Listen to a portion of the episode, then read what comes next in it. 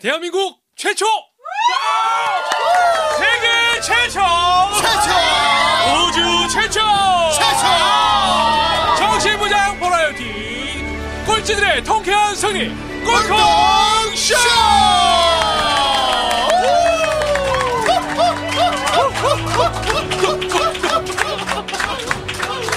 아 정말 2회를 하는데도 아직까지 이 멘트가 익숙하지가 않네요. 저도 그렇습니다. 네. 안녕하십니까. 오늘도 어, 꼴통쇼로 찾아뵙습니다. 꼴통 테이너, 어, 별난 꼴통 오종철입니다. 어, 좋습니다.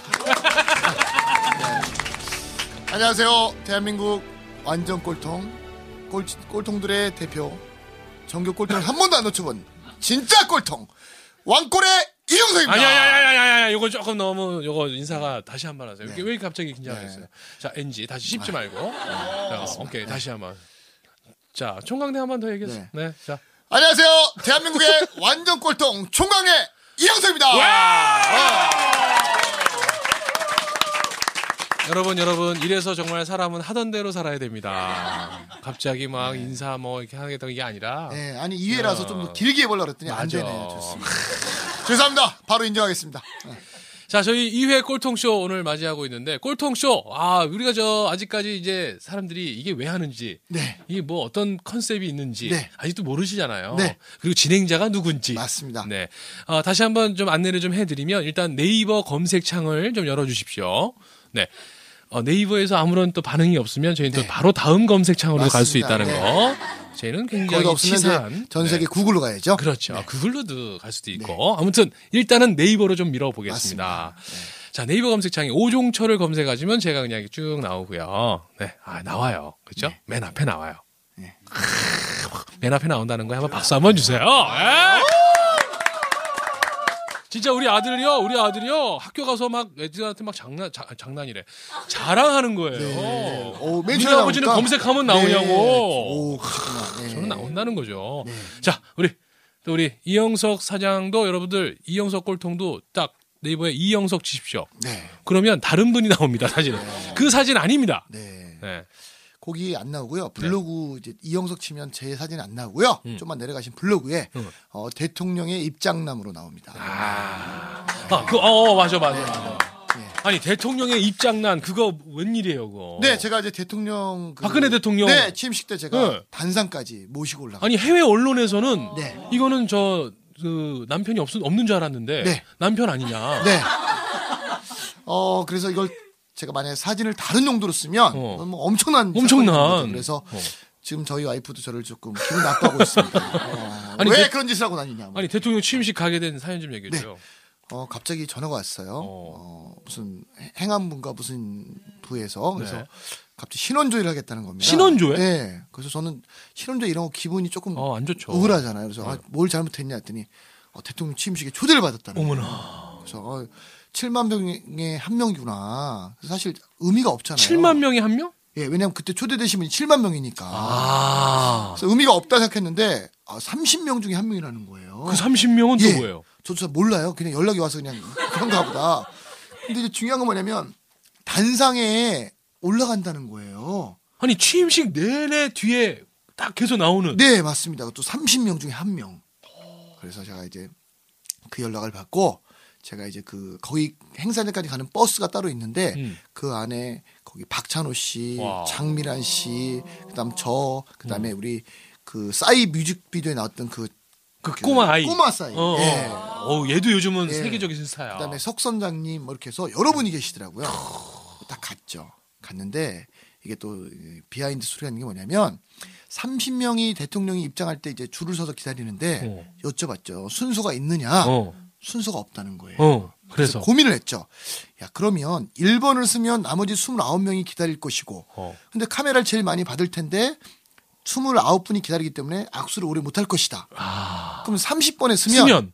카메라는 적게 봤지만 가장 오래 대통령 옆에 설 수 있다. 그래서 선택을 30번을 한 거죠. 어, 그 순간에도 그냥 하는 게 아니구나. 근데 이게 뭐냐면 저는 항상 내가 잡으면 기회고 내가 잡지 못하면 기회가 없다고 생각하는 거거든요, 사람들이. 근데 안타까운 건 뭐냐면 저 같은 생각을 가진 사람이 많더라고요. 그래서 전부 다 예. 서른 번째 쓰려고 그렇죠. 야. 네. 그래서, 야, 그 안에서도. 예, 저만의 생각이 아니구나. 근데 이제 아직 오시기도 전에 서로 경쟁을 하는 거예요. 서로 끝에 서려고.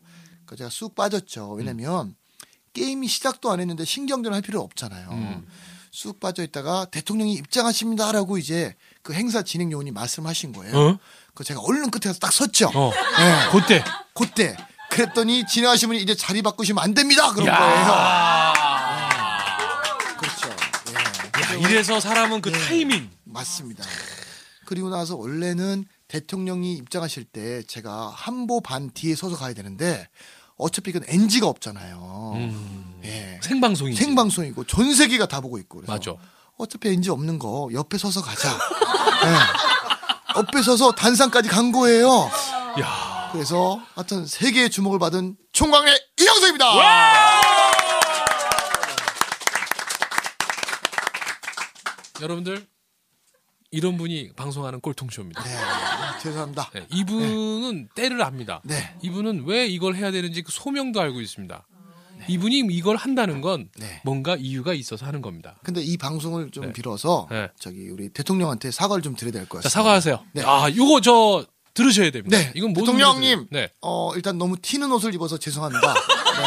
아, 그 콤비 뭐야? 네, 네, 그날 제가 일부러 왜냐하면 그것도 고민했어요 집에서 어, 참. 3박 4일 동안 왜 남들이 전부 다 그런 색상을 입을 거다. 어. 그럼 내가 튀려면 밝은 색을 입어야겠다 생각이 들어서 제가 어, 체크 무늬에 밝은 색상의 옷을 입고 지금 여러분들 지금 검색하고 계시거든요. 검색해 보세요. 검색에 네. 죄송합니다. 네. 어, 사진 보시면은 그 박근혜 대통령 오른쪽 박근혜 대통령 입장에서 오른쪽 옆에 네. 어, 이상한 콤비를 입고서 네 맞습니다. 어. 네. 네. 스타일은 경호원인데 의상은 약간 이제 이상한. 어. 저도 좀 어색했어요. 이 콤비 네. 입고. 저도 사실은 뭐 저런 거보다 다른 그 점퍼나 이런 게 편한데 그냥 정말? 콤비 입어서 좀 불편했습니다. 야, 이 안에서도 이미 지금 검색한 사진이 네. 돌면서 아주 여러분들이 밝아지셨어요. 역시. 저 그런 사람이에요. 네. 네. 네. 정말 우리 꼴통 맞죠?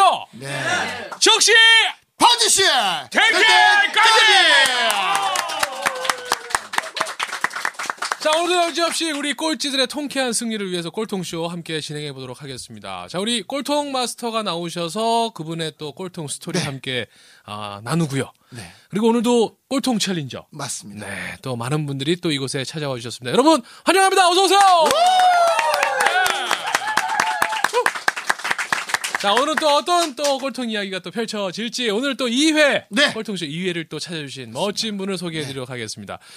아, 오늘 오신 여성분들, 제가 보기에는 미용실 바꾸셔야 될 것 같아요. 오늘 네. 아니 미용실 영원히요. 아, 이건 좀 저속한 단어고요. 죄송합니다. 헤어샵. 헤어샵. 네, 헤어샵. 헤어 디자이너 네. 선생님을 좀 바꾸셔야 될 것 같습니다. 오늘 이분에게 컨설팅 받으세요.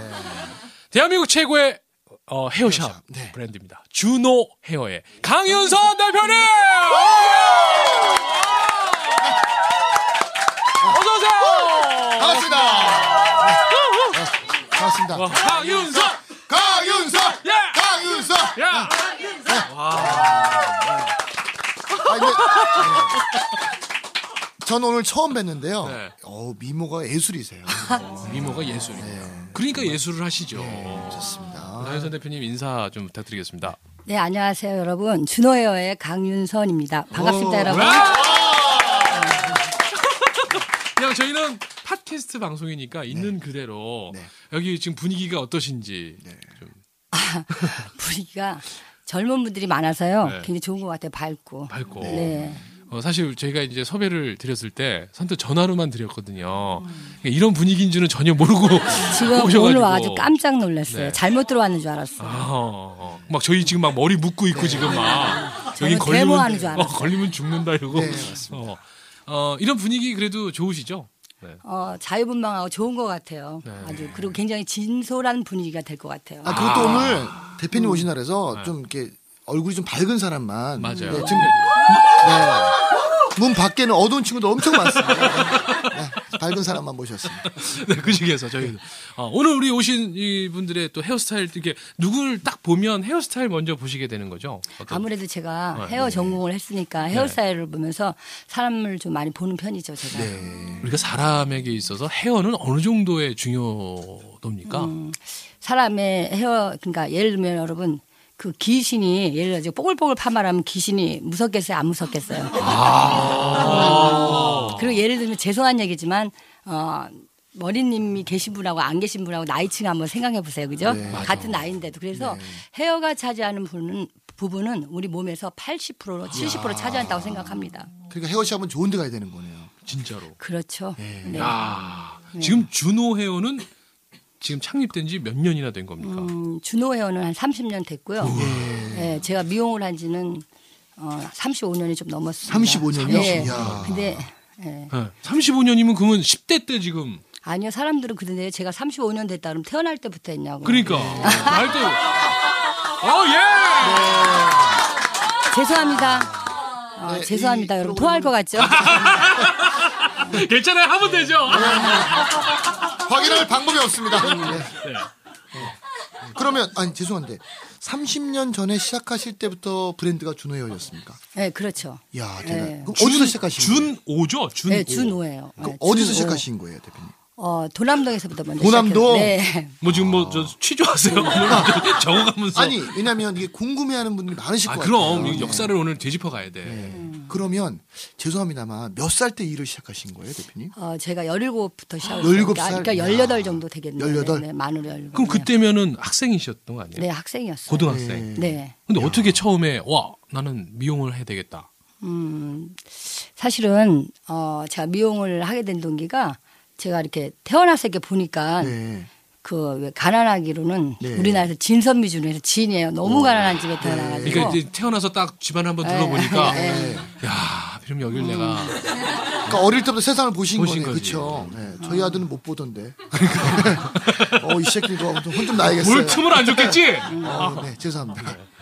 네, 그래서. 그러셔가지고. 그 정도로 어려워. 네, 그 제가 이제 예를 들면 저희가 제 학교를 할 때 국민학교 이제 국민학교 국민학교에 미안해 제 네, 나이는 네. 저 저 다닐 때는 국민학교였어요. 저도 국민학교 다녔어요. 네, 근데 초등학교라고 이제 바뀌었잖아요. 괜찮습니다. 네, 이거 뭐 네. 따지지 않아요. 네. 초등학교 졸업할 때 천명이 졸업했는데 두명이 중학교를 못 갔어요. 이야. 그 중에 하나가 저였고 하나는 굉장히 예. 불우한 친구 두명이못 갔거든요. 제 나이에는 그럴 일이 없었을 때예요. 그럼 몇 남매 중에 몇 째셨어요? 음, 저희 아버지가 많이 아프셨어요. 네. 많이 아프셔가지고 어, 엄마가 살림을 예. 해가지고요. 삼남매였는데요. 어, 엄마가 살림을 하셔가지고 그때는 엄마들이 이렇게 직업이 없었을 그럼 때였거든요. 그 중에 몇 째신 거예요? 전 막내였었어요. 음, 아, 막내. 막내였는데 그런데도 집안 형편이 어려워서 정말 학교를 못 갈 정도로. 예. 예. 예. 그럼 초등학교 를 졸업하시고 그리고 예. 예. 있어서 저희 아버지는 항상 그 저한테 하는 얘기가 예. 어, 돈 벌어 가지고 와라. 예. 왜냐면은 집안을 그래서 그렇죠. 일으켜라. 그래서 예. 공장 다니는 거를 가장 예, 좋아하셨어요. 예. 그래서 우리 아버지는 효녀를 하려면 돈 벌어야 된다. 네. 돈 벌어야 된다, 네. 무조건. 예, 그렇게 했었는데 저도 그래서 아버지 뜻에 따르려 그랬어요.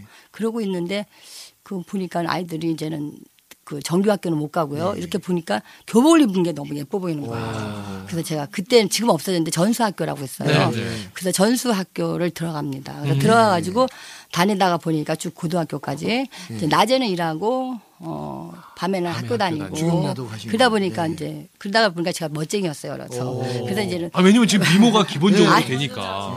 그래서 이렇게 앞머리만 이렇게 고데를 하다 네. 하러 미용실에 이렇게 갔었는데 거의 주 그 몇 살 때 네. 그러신 거예요? 혜은이는 머리 이렇게 있어요. 그러니까 18살, 17부터 계속 그때 미용실 네. 집에 다녔어요. 멋부리려고 네. 하는데 그때부터 헤어샵을 200원, 200원 이렇게 앞머리만 이렇게 하고 약간 이렇게 그럼 깻잎 머리처럼 이렇게 그렇죠. 아, 그러는 거예요? 그게 굉장히 아. 아, 깻잎은 1등이었어요. 1등 인기가 좋았는데 네.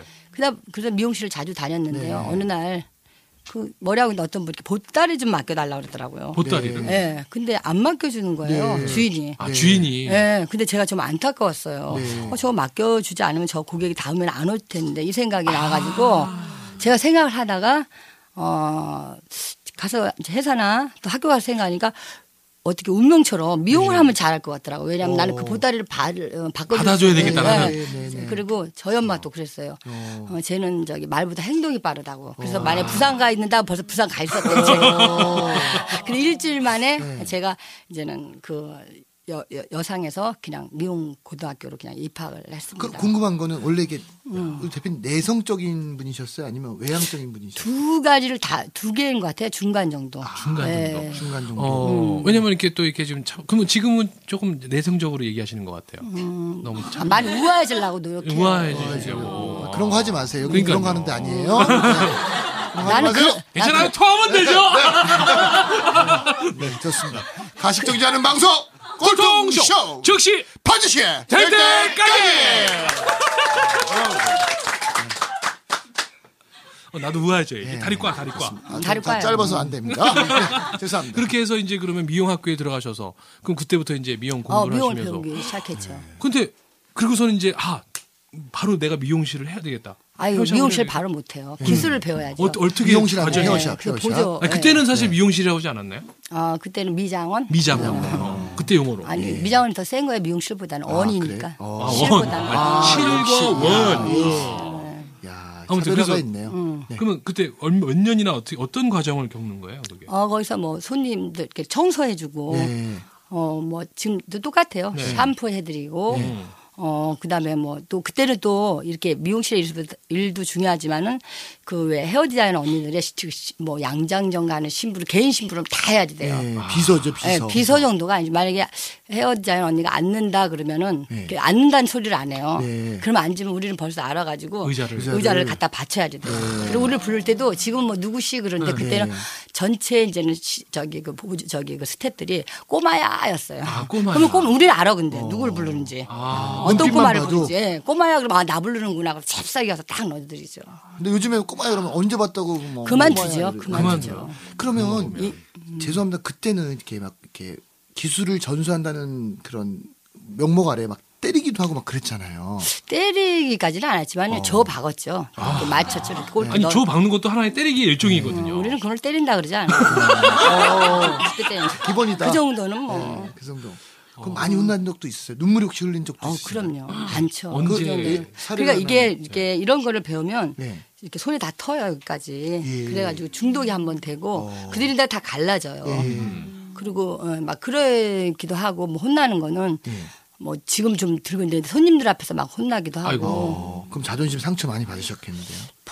저는 모르겠어요. 뭐 상처인지 아닌지 네. 모르는데 몸이 힘드니까 네. 예, 몸이 상처- 힘드니까. 예. 그런 거 생각할 겨를도 없으신 거예요. 그럴 생각도 없이 그냥. 그런데도 언젠가는 해야 내가 이제 된다. 저거 해야 되니까. 그럼요. 그러면 그때 당시에도 왜 야, 강윤선 쟤는 참 다른 애 다르게 해. 뭐 이런 거 있었어요? 좀 다른 친구들하고 네, 다르게? 예, 조금 달랐어요 어, 제가. 어떻게? 어, 일찍 출근하고 늦게 퇴근하는 걸 잘했던 것 같아요.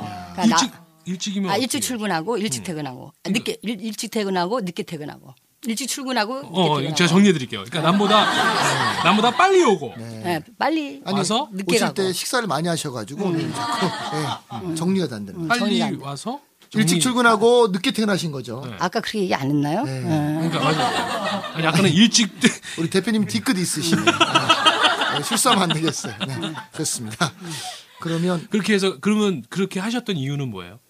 음, 제가 좀 뭘 배운지 좀 더뎌요. 어, 더뎌서 저는 남보다 좀 많이 해야 돼요. 뭘 하면 더디다. 근데 네. 성격은 급하시고 또 성격은 급한데 이렇게 뭐 몸짓으로 하는 거, 뭐 손으로 하는 거, 노래하는 거, 그러니까 그 뭐 이렇게 박자 그런 것도 못 맞춰요 제가. 대한민국 있잖아요. 그거 대한민국 그걸 5년 만에 해서 5년 만에. 아니 월드컵 한창 지금 아니, 막 그때 사- 집에 가 솔직히 뒤에서도 막 연습을 했어요.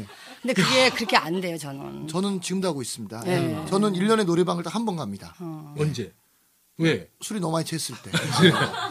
전 사실 박자 저도 박치거든요. 그래서 박자 맞추는 거 못합니다. 대가요 박치의 대가. 자, 대한민국 이제 이게 돼요. 이게 이게 요가 하는데도 제가 한 6, 그러니까. 7년 걸렸어요. 음, 네. 그러니까 남들 2002년에 저희 막 4강 진출 막 이랬는데 2007년에 혼자 어. 대한민국 이거 그런데도 하고 나니까 네. 신났어요 저는. 그걸 어디 가서 하셨어요? 그러면 저뭐 뒤에 가서 혼자 하는 거죠. 그럼 그 기술을 연마하실 때 네. 가장 많은 눈물을 흘렸던 때가 언제신가요? 음, 좀 배가 고팠을 때 많이 울었던 것 아니, 같아요. 배가 고파. 아니, 왜 손이 많으니까. 아, 못 먹는구나. 어, 끼니를. 네. 예, 못 먹고 늦게 먹고 예. 그러니까 그럴 때 좀 뭐 막 이렇게 우는 거는 아닌데 네. 예. 그때 좀 많이 그리고 제가 좀 식탐이 그때나 지금이나 많아요. 어. 원래 눈물은 잘 없으세요? 눈물도 많죠 제가. 아. 음, 눈물 많게 생겼죠. 그럼 최근에 눈물 흘린 적 있으세요? 음, 어 있죠. 어, 어떤 계기로? 어, 직원들 이렇게 교육시키고 네. 나는데 이제 워크샵 그런 거 제가 사무실 시키거든요. 지금도 예, 예. 그래서 그 며칠 전에도 13시간 강의를 했는데 예.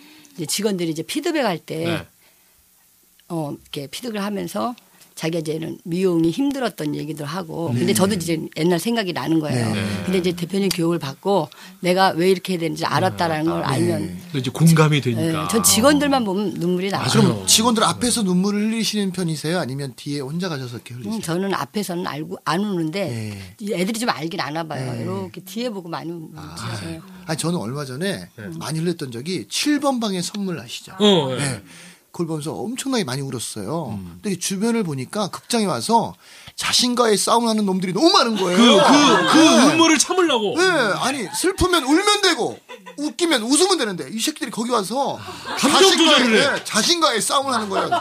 그래서 제가 속으로 얘기했죠. 야 이 새끼들아, 어 성공하는데 그렇게 자신과의 싸움을 해라 이 새끼들아. 이 새끼들은 극장에 와서 자신과 안 울려고. 예. 난, 난 남자야. 네. 저 예전에 집으로 영화 생각나요. 어 맞아요. 집으로 영화 보는데요. 마지막 장면이 그 할머니가 손자 보내고 혼자 다시 언덕을 올라가는. 근데 저는 울음을 저는 저 저 저 자신과의 싸움에서 이겼어요. 네.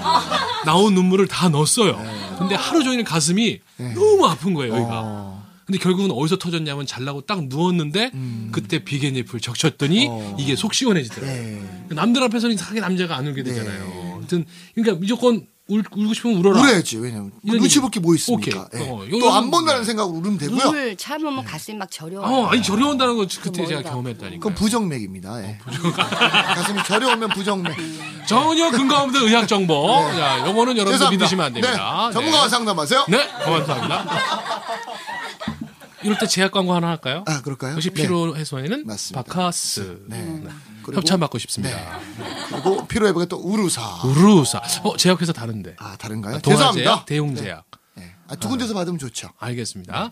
자, 얘기 계속 넘어가겠습니다. 그러면 우리 이제 그렇게 이제 어려운 과정을 겪어서 준호 헤어의 시작이 드디어 이제 30년 전에 어떻게 시작하게 되신 거예요? 아, 네. 어, 제가 그래가지고 이제 하다가 어, 나도 이제 오픈을 좀 하고 싶은 생각이 네. 들더라고요. 그래서 오픈을 해야 되겠다라는 생각을 해서 제가 이제는 뭐, 뭐 이렇게 부유한 네. 집에 있는 건 아니고 이제 하다가 어, 제가 아시는 분이 보니까 우리 동네 이렇게 보니까는 그 돈 제일 많은 분이 누군가로 고민을 좀 했어요. 아, 그랬더니 그, 그때 당시에는 지금 이제 은행에서 많이 빌리는데 네. 일수하시는 분이 제일 부자였었어요. 예. 돈놀이 사채라 고 그러죠. 일수. 네, 네, 네. 어, 그분을 제가 찾아갔죠. 찾아가서 어, 돈 좀 꾸어달라고 네. 그랬더니 그분이 아, 제가 좀 너무 잘난 척하는 건데 네. 어, 저는 그냥 어려서부터 좀 잘할 것 같았대요.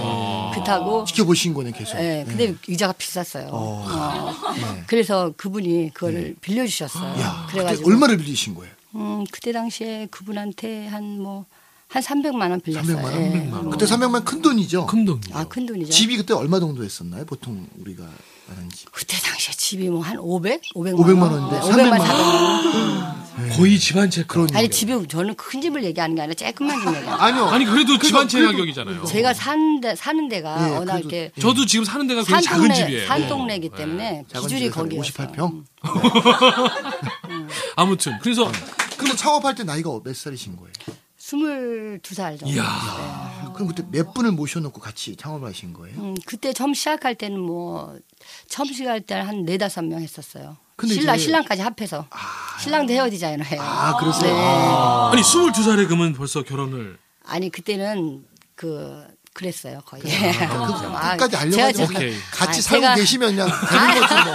그걸 또 따지세요 제가, 왜? 제가 결혼을 좀 일찍 했습니다. 그러니까 아, 결혼을 굉장히 빨리 하셔서 그때는 이제 남편도 있으시고 그래서 준우 회화 첫 시작. 그럼 그때 시작하실 때 오늘 지금 오늘 지금 이 순간에 강윤선을 상상하셨어요? 지금 저희가 직원이 한 2천 명이 좀 넘거든요. 다섯 예, 명이었는데 예, 지금 예. 지점이 지점이 지금 85개? 예. 예. 네. 계속 늘어나요 지금. 아니 상상하지 않았어요. 그래도 그때 당시에 아, 내 준호 회화는 앞으로 이렇게 되겠다 이런 게 있었을 거 아니에요. 음, 그렇게 상상을 하지 않았고요. 전 제가 하는 일이 굉장히 좋았어요. 아, 아, 예, 그 좋아서 좋아서 막 하니까 손님이 넘치더라고요. 예. 그런데 또 직원들은 또 그만두지 않는 거예요. 사실 이 미용이라는 직업이 좀 생각보다 이중률이 이중률이 많은데 많죠. 물론 저 저도 없었던 거는 아니에요. 근데 생각보다 많이 없어서 하나 차리다가 또 또 일할 장소가 애들이 필요하잖아요. 네. 옆집에다 또 차리다가 그래서 도남동에만 다섯 개를 차렸어요. 준호 회화가 예. 어, 예. 다섯 개를 차려서 뭐 더 이상은 뭐 할 수가 없어요. 예. 그래서 그래서 또 예, 이대구로 갔죠. 어. 그러면 어. 이제 그 22살 때 창업을 하셨고 다섯 분을 모셔놓고 했는데 네. 시작하자마자 잘 됐나요? 아니요. 예. 시작하자마자 손님 한 명 오셨죠. 한 분. 예. 예. 그럼 그래가지고- 그걸 어떻게 이겨내셨습니까? 한 분 오셨길래 네. 강, 이제 이렇게 뭐 광고를 하고 해야 되잖아요. 네. 그렇죠. 무슨 어떤 거든지. 그래서 제가 이제 옷을 네. 이제 그때 그 유니폼을 입었었거든요. 네, 네. 옷을 벗고 네. 이제 그, 도- 그 가게마다 돌아다니면서 혹시 여기 준호 헤어 준호 헤어 어디냐고 제가 물어봤어요. 머리, 괜찮네. 와. 여기 저 준호요가 어디예요? 네, 네. 어, 머리 자라는 거. 완전히 이거 6일 낙국 값이단데요. 음. 그렇죠. 네. 그러니까 이게- 저- 제가 먼저 시작했어요. 그게 먼저네. 그럼 어, 음. 이거 어떻게 방송에 정확하게 누가 원조인지 말씀 아 이거 강윤선 대표가 먼저예요. 네. 네, 어. 됐어. 지금 시기상으로 보면 그게 예. 그제. 먼저. 그래서 우리 직원들이 그 그때 같이 좀 있었던 애들도 이제 요번에는 그만뒀는데 걔네들도 지하 오픈해서 홍대에 그걸 했다 그러더라고요. 어, 음, 그 근데- 방법을 네. 30년 전의 방법을 네. 자, 우리도 아니요, 합시다. 우리도 좀 합시다. 우리도 합시다. 지났어요. 우리도 합시다. 삼십- 오늘 예. 들으시는 분들 빨리 저기 KBS, MBC, SBS에 전화하셔 가지고 꼴통쇼 몇 시에 해요? 그거 빨리 물어봐 주세요. 그, 어? 우리도 우리도 그거 괜찮- 하자. 네. 어? 괜찮습니다. 그 청와대에도 전화해. 예, 요즘엔 TV TVN도 해야 되는 TVN도. TVN에도. 네. TVN에 네. 꼭 해야 돼. TVN에 전화하셔가지고, 꼴통쇼 언제예요? 그러면, 어, 꼴통쇼, 어, 이제 관심 갖게. 네. 어, 괜찮네. 아, 그거 야, 좋은 엄청나게. 전략이네. 그러면 오늘 또 우리, 오늘 또 제 2회에 저희 또 주제가 네. 강윤선처럼 잘나라예요. 예. 그런데 왜 저희가 이제 이 얘기를 드리고냐 하냐면 지금 준호 헤어가 지금 이렇게까지 성장할 수 있었던 건 정말 다른 헤어샵과는 다른 다른 철학을 경영 철학을 갖고 네. 계시거든요. 어떤 걸 하고 계시는지 좀 소개를 좀 해주신다면. 음, 저기 우리 우리가 사람들이 물어봐요. 네. 준호는 뭐가 다르냐 그러면 뭐, 뭐 특별히 뭐 다른 거보다도 교육에 대한 맞아요. 뭐 철학이 굉장히 틀리거든요. 아마 대한민국에서 교육을 네. 어. 가장 많이 하는 네. 회사입니다. 제가 참고로 저희는 안 부르는 것 같습니다. 네. 저희도 좀 불러주십시오. 저희 곧 가겠습니다. 네, 오세요. 네. 제가 왜 제가 왜 교육을 시작했냐면요. 네. 사실 미용이라는 거는 교육을 배울 수 있는 곳이 별로 없었어요. 네, 거의 맞아요. 왜냐면 전문고였어요. 한국이- 아니 그 어. 아니 기간이 교육기가 아, 니 교육 교육 기간이 아, 그러네. 그래서 어떻게 했냐면 언니한테 주먹구기로서 배우는 거예요. 네, 그래가지고 맞아요. 머리도 뭐 쭉 잡아 떼녀봐 막 이런 식으로 주먹구기식으로 네. 배워서 도제식 배워서 교육이잖아요. 도제식이니까 네. 또 밑에 친구 또 후배들한테도 또 그렇게 가르쳐야 되는 거예요. 그런 것이 가르치다 보면 한계가 조금 있더라고요. 아. 그래서 이걸 좀 제대로 배우면 네. 어, 굉장히 좋겠다 그랬는데 제가 좀 어려서부터 어, 굉장히 가난한 집에서 태어났었는데 네. 항상 세고는 그냥 최고가 좀 어딘가 굉장히 궁금했었어요. 네. 그래서 그때 당시에도 최고인 데 가서 한번 좀 배웠으면 좋겠다. 어. 네. 그런 생각을 좀 해서 어제 영국이라는 데 가서도 배우고 이렇게 와가지고 교육을 시작을 한 거죠. 네. 영국 그때 가셨던 게 얘기해 주세요. 그때 아, 그때 미용실 다 접고 가셨던 거. 아니, 전 집 팔아서 갔어요. 네. 집을 집을요? 팔아가지고 비달사순 네, 네, 사슴. 여러분 그 비달사순 샴푸 유명한 거 알죠? 그분이 유명한 헤어 디자이너잖아요. 예. 돌아가셨어요, 지금. 음. 근데 그분을 만나기 위해서 전 직원을 데려가기 위해서 집을 파셨다고요? 네, 거기가 아까 영국에 파, 파운드잖아요. 네. 제가 갈 때만 해도 한 1,300원이었어요. 그때도요. 네. 지금도 파운드고. 그래서 그리고 또 그 영국이라는 데는 그런 교육 컬리큘럼이 굉장히 비싸요. 네. 그렇죠. 그래서 뭐 만만치가 않아요. 그래서 한 20명 가까이 데리고 가야 되니까. 그럼 여기 매장을 다 접으시고 아니, 집을 팔았다고. 아, 이렇게 몇 명만 일하라고 그러고 집만 아 팔아. 그러니까 매장 안 접으시고 네. 네네 그렇게 해서 정말 교육을 갔어요. 정말 다르던가요? 다르더라고요. 어. 어, 이렇게. 왜냐하면 세계 공동어가 있다는 거, 그러니까 교육의 공동어가 있다는 게 네. 이제 우리가 같은 그 언어로 교육을 가르칠 수 있는 거예요. 네. 네. 그래서 정말 체계적이죠, 시스템적이고 그런 게 많이 틀리고 그러니까 전달이 굉장히 빨랐어요. 주먹구기식보다는. 그렇구나. 근데 네. 전 궁금한 게 그때 모셔왔던 20분이 아직도 다 계세요 아니면 음, 나가신 분도 있고 나간 분 나간 네. 사람 나간 직원도 있고 있는 직원도 있고 몇 분이나 계세요? 네. 지금 한 그래도 한 다섯 명 정도는 있는 것 같아요. 예, 예. 의리가 있으시네요. 야, 음. 정말 오래 다녀- 가죠. 시집도 가고 막 그랬으니까. 그러니까 음. 또 일을 안 하시는 분도 계실 거고. 예. 네, 그렇죠. 정말 다녀오니까 야 내가 정말 집 팔고 갔다 오기 잘했다 네. 그런 생각 드셨어요? 어, 내가 한 것 중에서 제일 잘한 일 같아요. 네. 그 중에 하나인 것 같아요. 네. 그럼 그러면서부터 아 우리 준호 회원은 계속 교육이다. 네. 왜냐하면 사람이 성장하려면 교육밖에는 없거든요. 그래서 우리 직원들 항상 물어봐요. 어, 뭐, 언제까지 대표님 교육 받아야 돼요? 그러면 재밌는 말로 간에 들어갈 때도 어떻게 간에 들어가는지 교육받고 들어가자 그렇게. 아, 간에 어떻게 죽을 누울 때도. 건지, 음. 어, 왼손 먼저 올릴 건지, 오른손 먼저 올릴 아. 건지. 네, 그 그래서 정도로 그런 네. 말씀 있잖아요. 이게 조직에서 줄 수 있는 가장 훌륭한 복지는 혹독한 훈련이다라는 말. 음, 그런 것 네, 같아요. 우리 강윤선 대표님이 그걸 지금 하고 계시는 거네요. 음. 야, 그래서 지금 사실 헤어 디자이너 분들이 1억 연봉이 넘는 분들이 네. 굉장히 많습니다. 어, 야, 저도 1억 엄청 연봉을 바꿔야겠습니다. 넘다는 게 네. 그러면 지금 어떤 교육을 하고 계시는지 좀 소개해 주세요. 음, 지금 그러니까 현재는. 저기 베이직 코스도 하고 어드밴스 네. 코스도 하고 또 그것뿐만 아니라 인성 교육도 많이 인성 예, 교육이요? 스피치 교육도 많이 시키고 와. 왜냐면 사실 우리가 또 젊은 친구들은 겨- 이렇게 경험이 없잖아요. 그렇죠. 그러니까 이제 교육을 통해서 자기 의견을 좀 발표할 수 있는 그런 스피치 교육도 하고 음. 그런 여러 가지 교육들이 있습니다. 그리고 예. 저는 한번 네. 우리 대표님 그 우연치 않게 한강에 갔다가 그 준호 헤어 모든 식구들이 체육대를 음. 하시는 거예요. 아, 준호회와 체육대회를 네. 아, 봤어요. 근데 이게 이게 남들하고 똑같은 체육대가 아니라 각 그 샵마다 전부 다 자기 캐릭터를 살려서 유니폼을 음. 입고 변장을 하고 어, 응원하고. 이제 단축 마라톤을 하는데 야 근데 그게 보니까 이게 혼자만 개인이 들어와서는 이게 그 점수가 높은 게 아니라 팀 전체 같이 와야지만 점수가 높은 것 같더라고요. 예, 그렇죠. 예. 그러면서 야 저분의 리더는 저 사실 오늘 처음 뵀지만 네. 야 일반 사람들하고 틀리다 이렇게 협동심 그 함께하는 거 이런 것들 다 담고 있구나 그런 생각을 가진 적이 있었어요. 야, 감사합니다. 대단하십니다. 자 박수 한번 아, 쳐요. 질문 하나만 더 드리고 질문 하나만 더 드리고 하겠습니다. 제 준호 헤어 하면 또 독서 경영으로 또 유명하잖아요. 네. 왜 책을 읽히시는지 왜 꼭 책을 읽어야 하는지 아, 그 책은 역사 시공을 초월하는 것 같아요. 네. 예를 들면 간디 오빠를 알고 싶다. 간디 아, 그러면 오빠.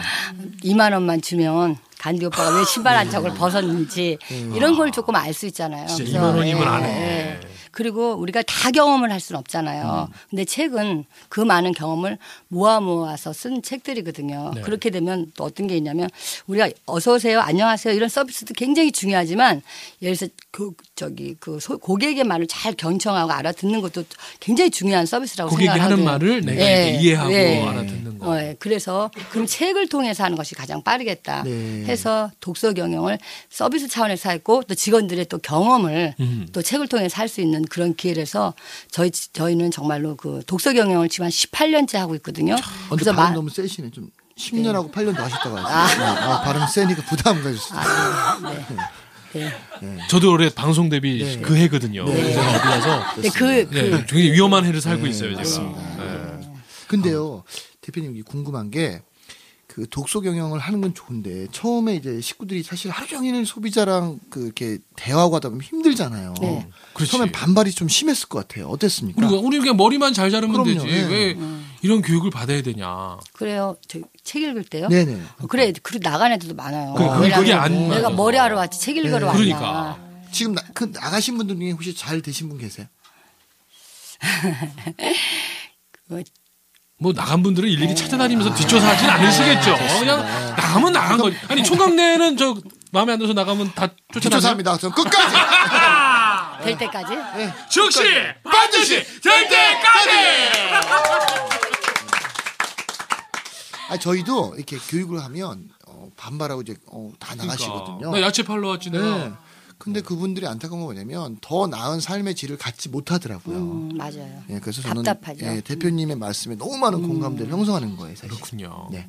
알겠습니다. 아, 우리 이걸로만 봐도 우리 정말 우리 대한민국을 대표하는 꼴통 마스터로서의 네. 자격이 충분하다고 생각합니다. 박수 한번 부탁드리겠습니다.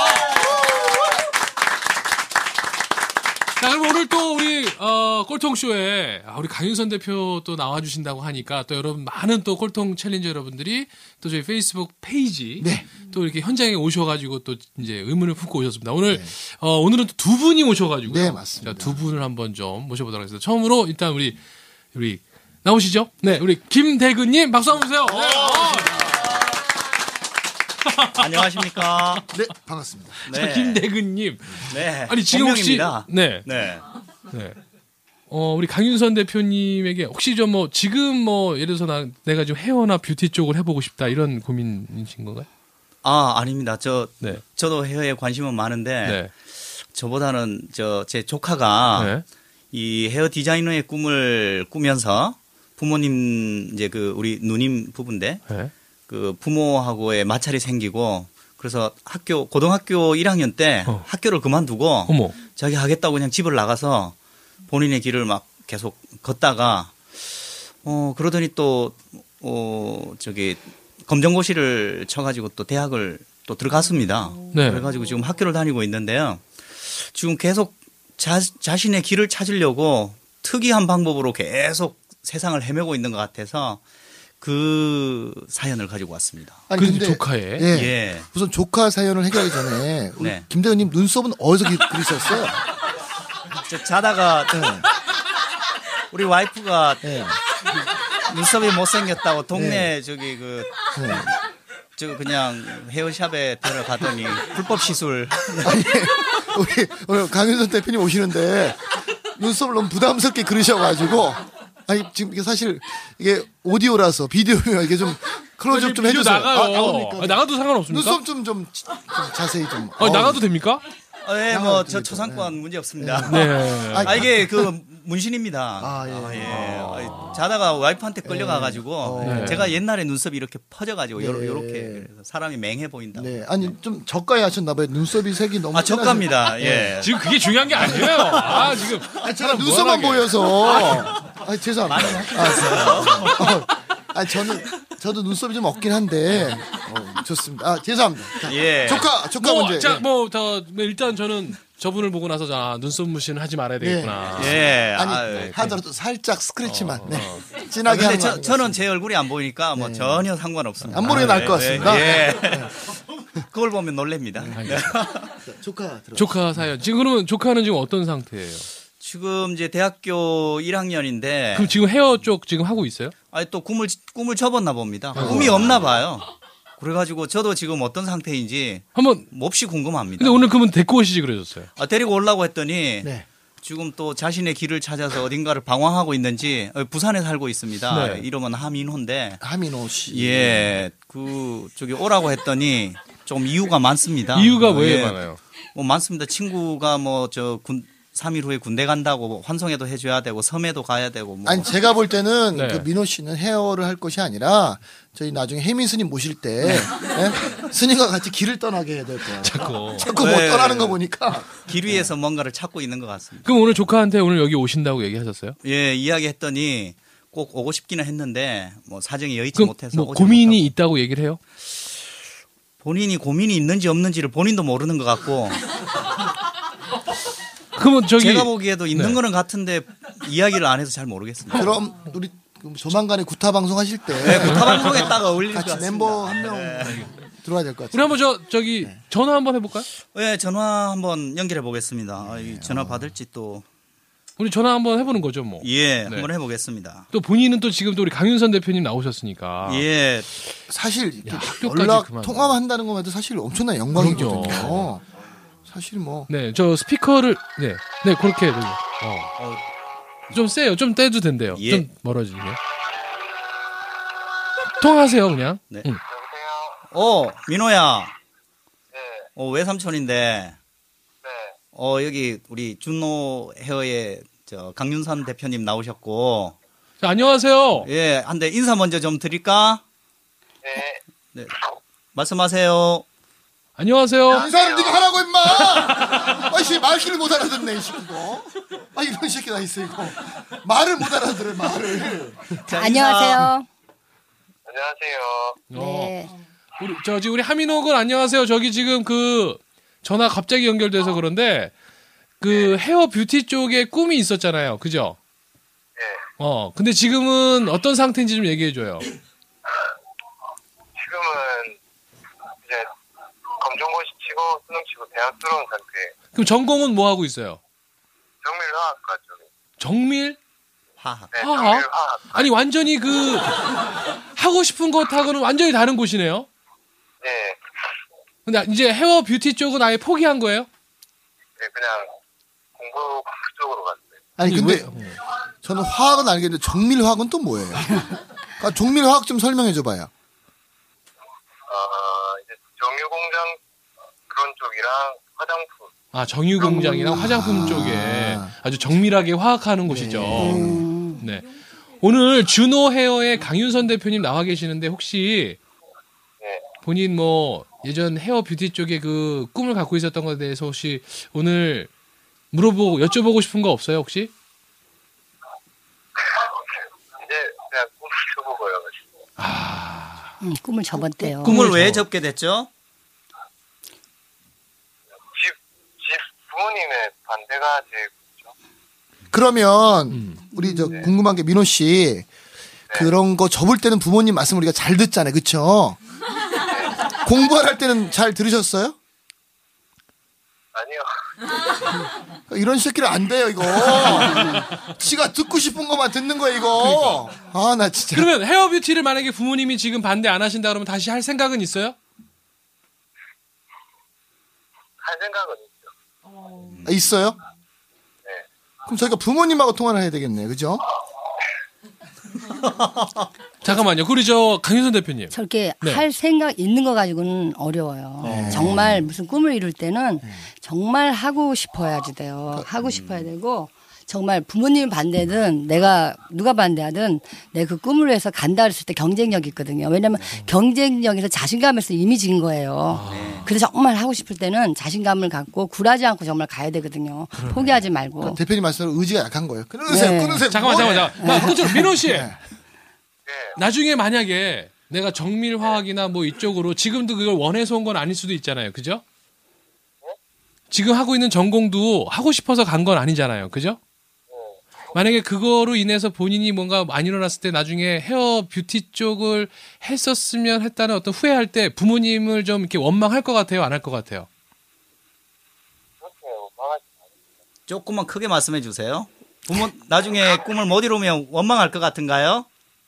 아니, 그렇게 원망할 것 같진 않아요. 음, 왜요? 같은 것 왜요? 같아요. 왜요? 그러니까 이, 이분은 아, 그러면 미용을 이제 아, 제가 알고 있기로는 많이 힘들다고 알고 있거든요. 아, 노력하지 미용. 않으면. 어. 근데 사실 아. 이 우리 사실 요즘 그 이게 민호 씨만의 문제가 아니라 네. 요즘 네. 일단 좀 모든 이렇게 전화 청년들의 마무리해 주세요. 힘, 네, 조금 어, 힘들기 아, 네. 때문에 그만한 대가가 큰 거거든요. 쉬우면 누구나 경쟁력이 있는 거예요. 그렇죠. 맞습니다. 맞아요. 힘들기 때문에 그 갖는 그런 걸 성취는 굉장히 크고요. 몰라 요즘에 인생 100살이라 네. 그러잖아요. 그런데 만약에 예를 들어 3년을 열심히 한다. 그래봤자 3% 한번 죽어 싸고 살아보는 거예요. 네. 100살에. 근데 내가 살면서 3% 정도 내 꿈을 위해서 모든 걸 버리지 못한다면 네. 정말 일생 살아갈 때는 그저 그렇게 살 수밖에 없거든요. 그게 너무 네. 안타까워요. 그리고 힘든 게 있기 때문에 대가도 있고 그런데 힘든 건 는대는 거거든요. 네. 쉬운 건 누구나 다 할 수 있어요. 근데 우리가 힘든 거가 왜 그만한 대가가 크겠어요. 네. 그거는 남들이 안 하니까 그러거든요. 근데 남들이 다 하는 거 가지고 무슨 인생의 네, 경쟁력이 있어요. 그래서 난 그런 이제 저렇게 얘기를 들으면 가슴이 너무 미어져요. 아. 왜냐하면 그 뒤를 아- 그 이유를 생각하지 네. 않는 거거든요. 그러면 그냥 남만 치하면 남밖에는 안 되잖아요. 네. 그럼 우리가 지금 이왕 태어났으면 남, 남보다 좀 다른 삶을 살 수 있는 그런 용기가 필요하거든요. 음. 그러니까 대표님 가슴 미워지는데 저는 저런 얘기 들으면 때리고 싶더라고요. 네, 그래서 우리 꼴통인가 저기 봐요. 섬으로 잡으러 가자. 네. 아니 그리고 대표님 또 말씀하셨지만 이 세상에 대가 없는 어떤 소문이 그럼요. 없거든요. 근데 사실 오늘 우리가 이 꼴통 쇼가 꿈과 희망을 주는 프로잖아요. 네.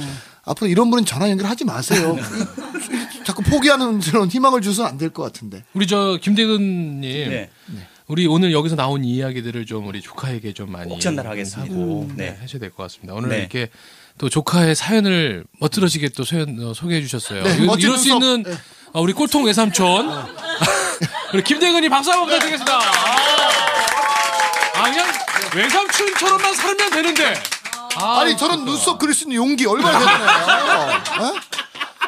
아니 저기 그 이- 원장님 저기 저걸 어떻게 좀 이렇게 다듬어 주실 그 수 없나요? 용기가 대단하잖아요. 네. 아니 근데 그 굉장히 이렇게 좋은데 저는 뚜렷해 보이고 아. 뚜렷해 보이고. 만약에 저 얼굴에 까만 얼굴에 저거봐도 없었으면 어디 비신 것 같지 그래서 전 잘했다고 생각해요 왜냐면 왜냐면 이게 패션이라는 거는 같이 이렇게 좋아하거든요 예를 들어서 여기가 검은데 여기가 검기 때문에 같이 맞아요 그리고 피부색도 약간 이렇게 좀 약간 닭 근데 대표님 가까이서 안 보셔서 그래요. 대표님 너무 칭찬 많이 해주시는 하여튼 저도 앞으로 긍정적으로 바라보겠습니다. 오케이. 맞습니다. 아, 네. 아. 야, 정말 저는 우리 그 아까 민호 군의 사연만은 아니라고 생각합니다. 부모님의 반대에 굴하고 그렇죠. 참 이게 부모님의 반대를 또 무릅쓰고 또 뭔가를 했을 때 그게 또 잘 되면 모르겠어요. 네. 저 같은 경우도 사실은 부모님이 개그맨 하는 거 아, 반대했거든요. 네. 왜냐면 집에서도 못 웃기 못 웃기는 애가 어디 밖에 나가서 웃기겠냐고.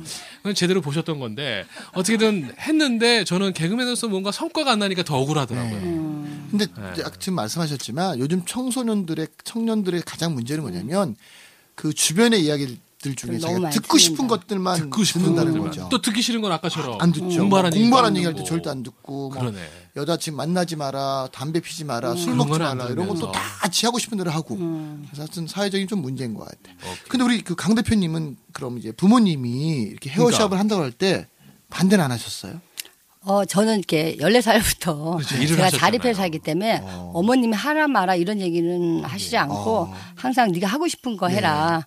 이렇게 조금 무관심이었는데 그게 저한테 굉장히 네. 좋았어요. 네. 오히려 무관심. 저는 6년 동안 호적을 판다고 왔어요. 야채 판다로. 네. 야. 그 야채만 팔면 되는데 호적도 파가지고 지금은 지금은 뭐 제가 어, 어, 어머님이 그 호적을 절대 안 놔주시죠. 어, 어머니한테 제가 용기 있게 카드 하나 드렸죠. 어머니가 숨겨놓으셨다는 얘기도 있어요. 마음대로 쓰셔라. 그러니까. 야. 50만 원 한도입니다. 50만 아, 원 한도로. 야. 자, 우리 그런데 여기 오늘 또 강현선 대표님 오신다고 하니까 한 분이 더 오셨어요. 우리 조현민님 모시겠습니다. 와! 야, 야. 오케이. 반갑습니다. 안녕하세요. 네, 안녕하세요. 아. 눈썹은 안 하셨네요. 자, 우리 강현선 대표님 만나니까 어떠세요? 아, 저 진짜 많이 뵙고 좀 가까이 싶었- 앉아서 해도 아, 돼요. 네. 저 진짜 많이 뵙고 싶었던 분이었거든요. 그 사람이 살면서 이렇게 힘든 거 음. 극복해내면서 사는 사람들이 진짜 배울 게 많은 것 같은데 진짜 너무너무 뵙고 싶었어요. 반갑습니다. 어, 아, 정말 감사합니다. 현민 씨는 지금 대학생이에요?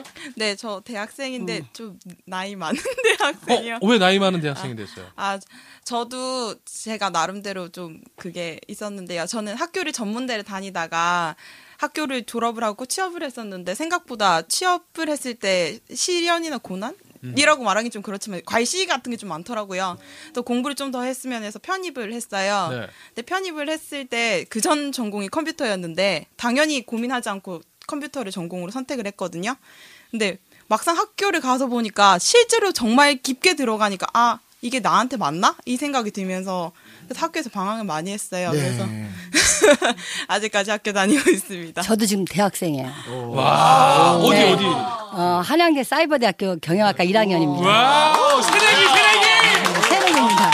사이버 새내기! 2013번 학번입니다. 네. 진짜, 와, 13학번. 13학번입니다. 자, 학용품 선물하실 음. 분은 네, 우리 강 킬박스 대표님. 노트! 네, 어. 네, 뭐 다양한 것들이 필요하죠. 네. 뭐가 제일 필요하세요, 요즘? 음. 1학년. 아. 근데 미팅이 제일 필요할 거 아니에요. 그 아니 안에- 왜 안에- 삼수 아직 결혼 안 하신 삼촌 한분 아유, 계신데. 네. 아, 아유, 저 대학생이에요. 아, 아니 네. 저희 예, 애삼촌, 삼촌 애삼촌 밖에 안 되거든요. 말고요. 저 애삼촌 말고 우리 학, 우리 학교 학생들이 다 어린애들이에요. 네. 맞아, 맞아. 네. 다시 이렇게 공부하시니까 어떠세요?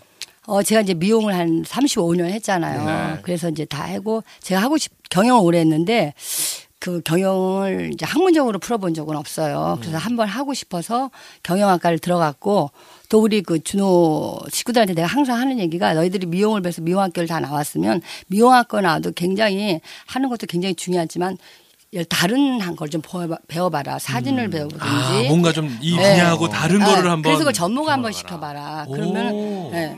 아주 그거만의 예, 또 특별한 컨버세이션식으로 게. 해가지고 맞아. 그리고 또 만약에 예, 또 그랬으면 또 도자기도 좀 배워보든지 아니면 또 뭐 예를 들어 경영학을 좀 들어가서 또 고객을 보는 마케팅 같은 것도 네. 새롭게 보면서 미용 말고도 또 다른 걸 한번 결합시키는 그런 음. 공부 같은 걸 제가 굉장히 많이 권하고요. 그래서가 저희 또 요번에 그 굉장히 어려워서 그 미용을 했잖아요. 사실 네. 미용이 우리 어렸을 때는 굉장히 생계형이었거든요. 네. 맞아요, 맞아요. 지금은 좀 그래도 그런데 그래서 뭐 어려워서 가정 형편 어려웠는데 어느 우리 직원은 지금 박사까지 땄어요 얼마 전에. 오, 예. 음, 대단하시네. 대단하네. 네. 그럼 우리 지금 현미양처럼 네. 이제 전문대 다니다가 음. 또 아 이게 아닌가 보다 해서 또 회사까지 갔는데 또 뭔가 더 공부가 필요할 것 같아서 또 이제 또 지금 학생으로 살면서 그렇죠? 근데 음. 궁금한 게 이제 가장 중요한 건 사실 목적이거든요. 그렇죠. 제가 공부를 해서 뭘 얻을 것인가라는 목적이 제일 중요한 것 같은데 어떤 목적을 가지고 다시 공부를 하신 거예요? 저는 지금에 와서 생각해 보면 다른 친구들이 학교 다니면서 즐기는 대학 생활이 부러워서 학교를 갔었던 것 같아요. 근데 학교를 가서 다니면서 저한테 진짜 맞는 게 뭔지를 좀 생각을 많이 하는 시간을 가졌었거든요. 그래서 지금 제가 여쭙고 싶은 네. 건 음. 제가 사람 만나는 거 좋아하고 말하는 거 좋아하고 그래서 강사가 하고 싶다는 꿈을 얼마 전에 가졌어요. 어. 근데 사실 사람이 하는 일 중에 정말 해야 되는 일 중, 아, 재밌는 일이 정말 해야 되는 일하고 하기 싫지만 억지로 해야 되는 일로 같이 이루어져 있잖아요. 그때 강의하시는 거 보니까 항상 그걸 늘 생각을 해야 된다라고 음. 말씀을 하셨는데요. 저 항상 늘 생각은 하고 있는데 아 하기 싫어 하면서 못하는 20%가 제 마음속에 있는 것 네. 같아요. 그래서 그거 어떻게 극복하셨는지 꼭 그거 여쭤보고 싶어요. 그럼 케이지 어떤 거 하는 걸 제일 힘들어요? 싫어해요? 저요? 네. 어, 어떤 거 하는 걸 좋아하는데? 저 그림 그리는 걸 좋아하는데요. 네. 근데 그림 그리는 걸로 돈을 벌려면 부탁을 받은 걸 해줘야 되잖아요. 누군가가 돈을 야, 네, 지불할 돈을 수 있는. 주면 해줘야 되잖아요. 네. 아. 억지로 하는 건 또 싫은 거예요. 그리고 막 그러니까 그리고 싶을 때 그리는구나. 근데 그려 달라고 하면 그리기 싫고. 네. 어. 그리고 만나서 이야기를 좋은 이야기를 필요한 것 같은 사람들한테 막 해줘요. 네. 네. 근데 강의 안에 짜라 이렇게 하면 아 내가 꼭 이걸 해야 되나 이런 생각이 드는 거예요. 근데 사실 그걸 못 넘어서면 제가 하고 싶은 일 정말 즐기는 일을 못 하는 거잖아요. 그래서 일하실 때 아마 미용이 아무리 좋아도 정말 하기 싫었던 부분이 있으셨을 것 같아요. 그래서 그거 어떻게 야, 근데 꿈은 강사예요. 그죠? 아니, 개그맨이 자기가 혼자 있을 땐 자기 혼자 막 되게 웃겨요. 막 웃기는데 갑자기 웃겨주세요. 그러면 갑자기 웃기기 주기 싫은데. 어, 가장 야채도 손님 없을 때 혼자 파는 거죠. 혼자 하는데! 막, 막 썰어가면서 잘하는데. 이거 뭐 하나 주세요. 네, 그러면 아, 손님 오면 팔기 싫고 이제. 옆 가게 롯데마트 가세요. 막 네, 이러고. 우리 강 대표님. 네. 아 근데 뭐 어, 물론 좋아하는 일을 하면은 당장 좋겠지만 더 멋있는 일은 자기가 하는 일을 좋아하게 바꾸는 능력이 더 멋있는 것 같아요. 지금 자기가 하고 있는 예. 일을. 그래서 우리가 꾸- 어, 예. 그거는 영혼 나왔다. 와. 예, 얼마, 얼마든지 그거는 내가 마음 먹기에 따라 틀리거든요. 근데 그래서 그런 걸 한번 바꿔보시는 것도 그 굉장히 좋은 기회고요. 그리고 내가 여태까지 이렇게 살았는데 좀 예를 들어가지고 힘들었다 그러면 리셋이라는 말 있잖아요. 리셋. 그러면 여태까지 한 걸 다 집어 어, 이렇게 정리하시고 네. 리셋을 저는 해야 된다고 좀 생각을 해요. 그래서 내가 리셋을 할 것까지 찾아봐야지 거기에서 더 잘하겠다라는 것보다 차라리 그렇다면 전 리셋을 좀 권하고 싶고요. 또 그거를 이제 하, 하고 싶은 걸 찾는 것보다는 사실 그건 좀 어려운 것 같아요. 글쎄 해야 내가 좀 적성이 많고 하면 좀저 경쟁적인 걸 찾아가지고 그걸 내가 하고 싶은 일을 만드는 능력이 정말 주도적인 삶을 사는 거거든요. 그러고 나서 강사가 아까 하고 싶으시다 그랬는데 어 저도 저는 강사가 예를 들어 가지고 뭐 저기 직업은 아니에요. 아닌데도 저는 그 미용을 열심히 하니까 15년 전부터 이제는 초빙 교수에서 지금 대학에서 제가 학벌이 그 요번에 고등학교 밖에 고등학교도 저도 저 어, 작년에 검정고시 따가지고 예. 고졸로 정- 예, 되신 건데? 왜냐하면 미용고등학교는 정규 그 과목이 아, 아, 니거든요 예. 그래서 해서 예, 학교를 들어간 들어가서 학벌이 아니더라도 제 분야에서 잘하고 있으니까 초빙 교수부터 그래서 지금도 서, 저기 서경대학에서 석사애들을 가르치고 있거든요.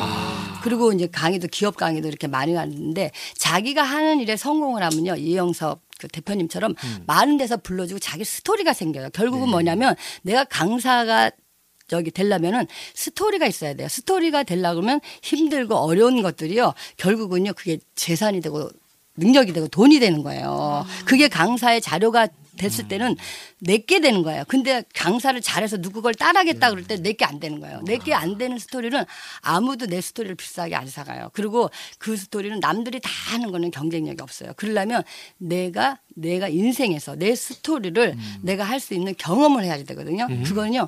어, 조금 힘들지만 투자할 만한 가치가 분명히 있어요. 음. 그걸 찾으시면 진짜 능력 있는 강사가 될 것 같아요. 그러니까 스토리를 만들으라는 예, 말씀이시죠. 예. 오. 예. 자기 그러면- 경험, 예, 성공의 네, 스토리를 근데 만들어야죠. 궁금한 게 갑자기 이제 대표님 말씀 듣다 궁금한 게 그 이제 현장에서 일을 하실 때 네. 우리가 얘기하는 그 진상 고객들이 있잖아요. 예. 아우, 진상. 예. 그 네. 사실 저도 마찬가지죠. 현장에서 음. 일할 때 진상 손님들이 많으신데 가장 기억에 남는 그 진상 손님이 혹시 있으셨어요? 어, 마음에 안 든다고 한 17살 먹은 친구예요. 네.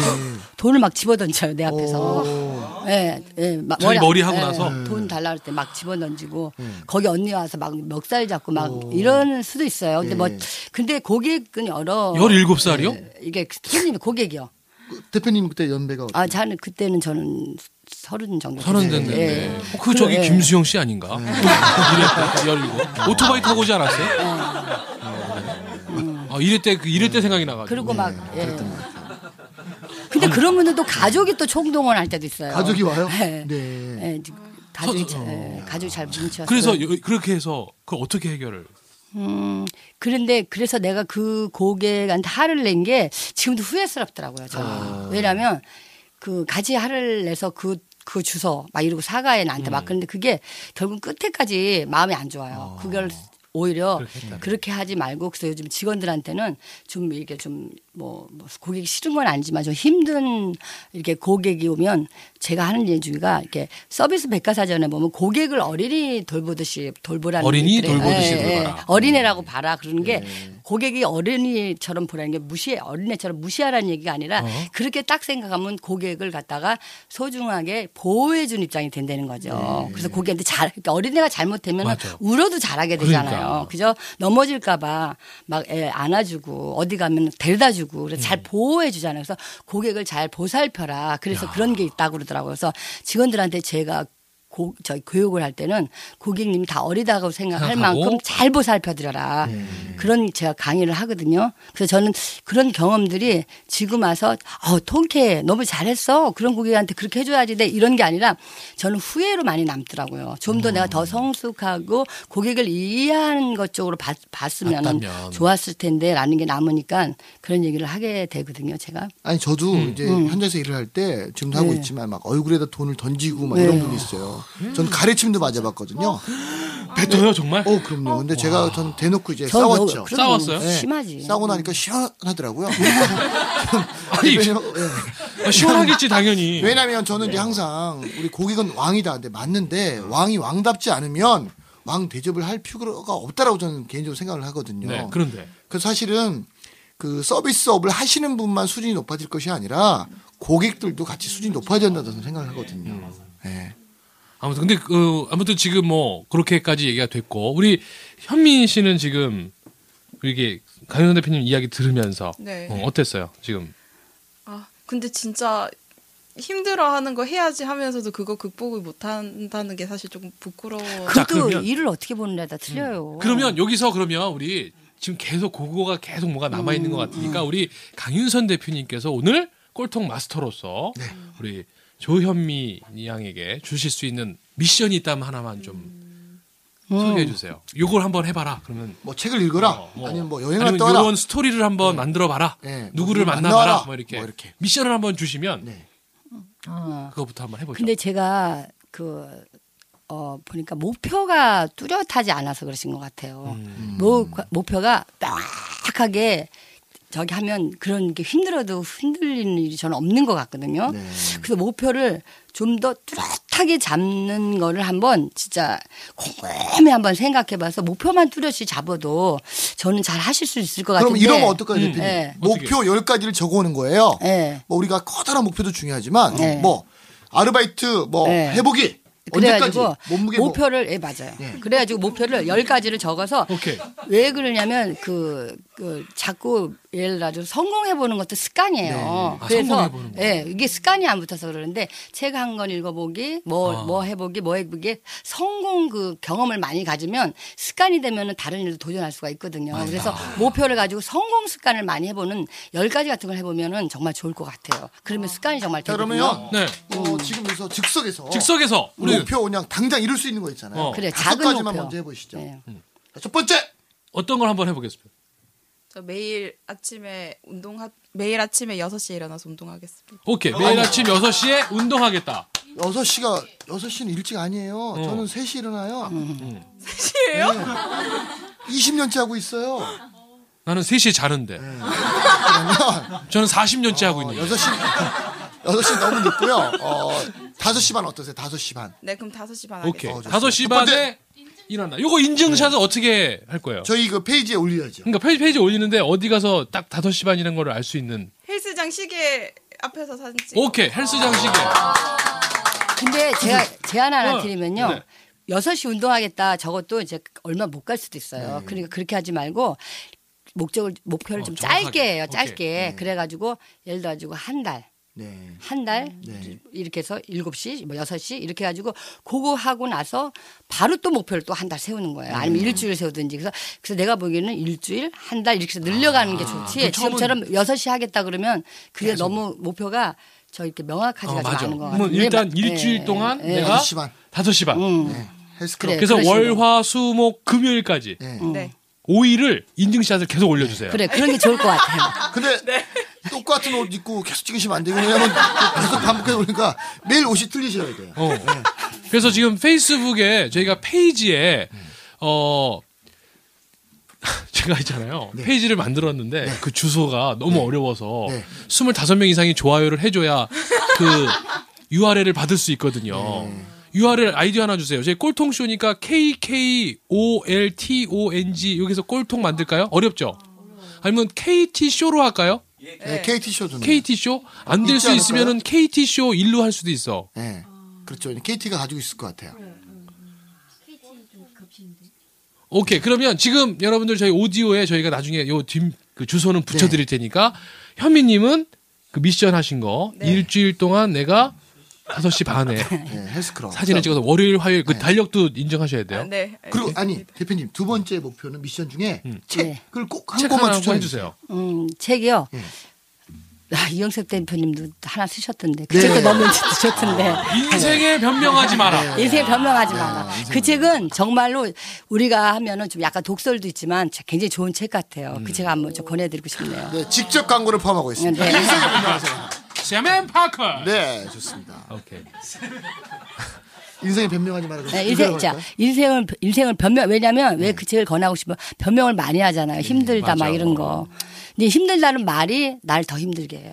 아, 그 말. 그러면 음. 두 번째 미션은 인생의 변명하지 말을 읽고 음. 책을 읽고 음. 예, 읽고. 일주일 후에 어, 저희 페이지에 어, 독후감을 올리는 거예요. 독후감. 예. 음. 오케이. 네, 알겠습니다. 자, 이 방송 들으시는 여러분들에게도 똑같은 미션을 드리는 겁니다. 네. 여러분들도 우리 강윤선 우리 꼴통 마스터께서 주신 미션을 수행하시면 됩니다. 그래서 저희 페이스북 페이지, 꼴통쇼 페이지, 여러분, 저희가 최대한 저희가 또 안내를 자세하게 해드릴 테니까 오셔서 여러분들의 인증샷, 네. 사진도 올려주시면 여러분들에게도 저희가 하여튼 어떻게든 선물을 마련해서 네. 선물을 드릴 테니까 여러분들 한번 우리 강윤선 대표가 방금 하셨던 말씀 있잖아요. 성공도 습관이고 성공도 자꾸 실패도 해봐야 습관이고. 된다. 그러니까 그걸 너무 거창하게 큰 거만 이렇게 맞습니다. 하려고 하지 네. 말고 작은 거 하나하나 이뤄내면서 또 조금씩 내 몸을 이렇게 근육도 좀 이렇게 키워내는 것처럼 성공 근육도 그렇게 한번 키워내시면 좋을 것 같습니다. 그래서 재밌게 하실 수 있잖아요. 우리 같이 꼴통쇼를 참여하시면서 하면. 네. 아 그리고 네. 제가 세 번째 미션 하나 드리고 싶은 거 오케이 뭐냐면 세 번째 미션까지 우리 오늘 이렇게 좋은 말씀해 주신 강윤선 대표님께 어. 어, 감사의 편지를 편지 쓰기. 네. 아, 네, 편지 쓰기. 좋습니다. 아 그리고 네. 강윤선 대표님은 그 편지 받으시면 또 인증사 한 네. 번만 올려주세요. 아, 그럼요. 오케이. 우리 부서님 해주셔야 돼요. 아셨죠? 알겠습니다. 자, 아, 아, 오늘 끝으로 우리 강윤선 대표님 오늘 꼴통 마스터로 또 함께 해주셨는데 소감 한 말씀 해주세요. 예, 막상 처음 네. 시작하시기 들어올 전에 때는 어, 분위기도 좀, 좀 낯선 분위기고 그랬는데 네. 또 이렇게 서로 이렇게 소통의 만사 형통이래잖아요, 요즘에. 가서 소통하고 말하고 이러니까 굉장히 행복하고 나도 절 젊어진 것 같고 네. 어, 또 여러분들도 또 이런 걸 보고 힘을 얻고 그래서 꼭 성공하는 멋진 분들이 좀 되길 기대하겠습니다. 여러분 다가왔습니다. 반갑습니다. 아, 그리고요. 오늘 사실 오늘 주제가 강윤선처럼 잘라라거든요. 근데 이제 우리가 오늘 이 꼴통의 삶을 자르려면 네. 맞아. 사실 필요한 게 있을 것 같아요. 네. 그걸 한마디로 요약하신다면 어떻게 말씀하시겠습니까? 어, 꼴통의 쇼를 하- 결- 그걸 한마디로 자르려면 네. 저는요 제일 하고 싶은 얘기가 목표를 명확히 가져라. 목표를 명확히 하잖아요. 네. 예, 뭐가 그리고 일단은 긍정적으로 살아라. 음. 예, 그다음 시간을 잘 활용해라. 네. 네. 예, 요러- 이렇게 세 가지 정도. 그리고 제일 중요한 거는 최고가 되겠다고 결심해라. 최고가 되겠다고 네. 결심해라. 예, 그래서 나는 살 때 살면서 상위 20% 안에 든다는 거를 인생의 음, 목표로 해라. 예. 왜냐하면 상위 20% 안에만 들면 어떻게 하게 됐어 앞으로요. 결국은 뭐냐면 저 저기 돈도 많이 벌고 여기저기 스카우트 얘기도 오고 그래서 아, 내가 네. 어떤 분야였든 나는 상위 20%로 인생을 살 거다라는 결심이 가장 중요해요. 최고가 되겠다는 결심이 가장 중요합니다. 네, 그러니까 꼴통을 자르는 방법은요 다른 거 아닙니다. 우리 대표님 말씀하신 음. 꼴찌를 것처럼 자르는 법. 음. 네, 꼴찌를 자르는 방법은 네. 최고가 되겠다고 결심하는 거. 음. 최고가 되겠다고 결심하십시오. 자, 마무리하시죠. 알겠습니다. 네. 자, 오늘 어, 여러분 이해해 주셔야 됩니다. 저랑 우리 이영석 사장도 만난 지는 오래됐지만 이렇게 방송을 같이 진행한 건 이번이 두 번째입니다. 네. 아. 그리고 어, 뭐 저희 서로- 대본도 없고요, 어. 리허설도 없습니다. 서로 알아가는 과정이라고 생각하시고 하지만 저희 꼴통쇼 저희 최고를 꿈꾸고 있습니다. 네. 자, 그럼 오늘 우리 조현미 양을 비롯해서 뭐 수많은 꼴통 챌린저 여러분들이 오늘 미션을 꼭 수행하실 수 있도록 우리 꼴통 구호 외치면서 마무리하겠습니다. 다 같이 즉시 한글씨 될 때까지!